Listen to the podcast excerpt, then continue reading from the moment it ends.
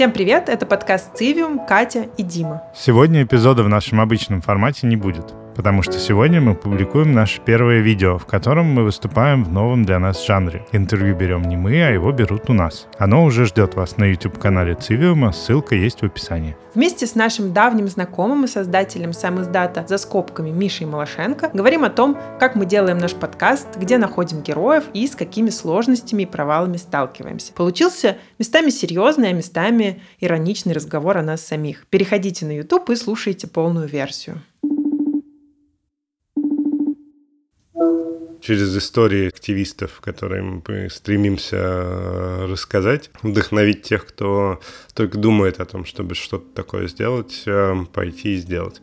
А, и в этом смысле, да, истории там, а, сельских театров, на которые нужно на плотах добираться и так далее, они действительно пробуждают, по крайней мере, у меня фантазию о том, а, что можно было еще сделать. Мне кажется, классный итог на текущий момент, что у нас есть большие планы, и мы продолжаем работать. Это очень в хорошем моменте мы сейчас находимся, на мой взгляд. У меня тут недавно очень было крутое интервью, после которого я не мог спать. Я хочу сделать э, фанатский зин игры Герои 3. Вот, это типа довольно известная стратегия, ей уже там э, скоро 25 лет будет, но до сих пор ее в России играют, она популярная. Я хочу как бы э, доступными мне средствами воздать дань уважения. И, короче, там вот э, композитор музыки для этих героев третьих э, Пол Ромеро. Он живет в Лос-Анджелесе. Супер контактный чувак. Я решил, что он должен быть в этом зине. Но я стал его искать контакты и просто написал ему «Привет, Пол, там, я такой-то, хочу взять у тебя интервью».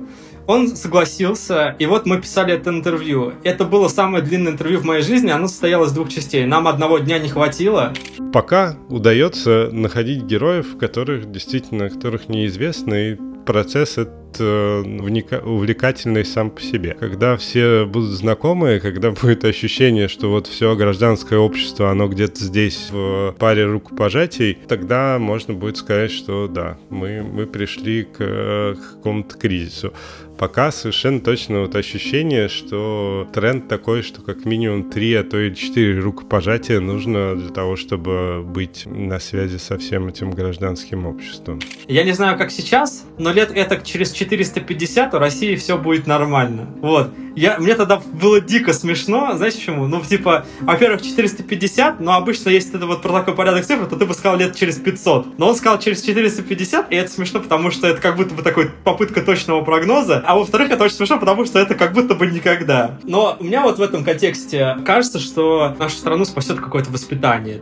Провалы — это вообще тоже часть пути, как бы, и не надо этого бояться. То есть ты начал что-то делать, запустил проект, он не получился, ты его закрыл, и это абсолютно нормально, это гигантский опыт. Даже если этот провал закончится вообще тем, что просто человек, в принципе, перестанет какой-то общественной деятельностью заниматься, ну, тоже ничего страшного на самом деле нет, потому что кто-то увидит это, вдохновится, возможно, и там э, сделает что-то другое.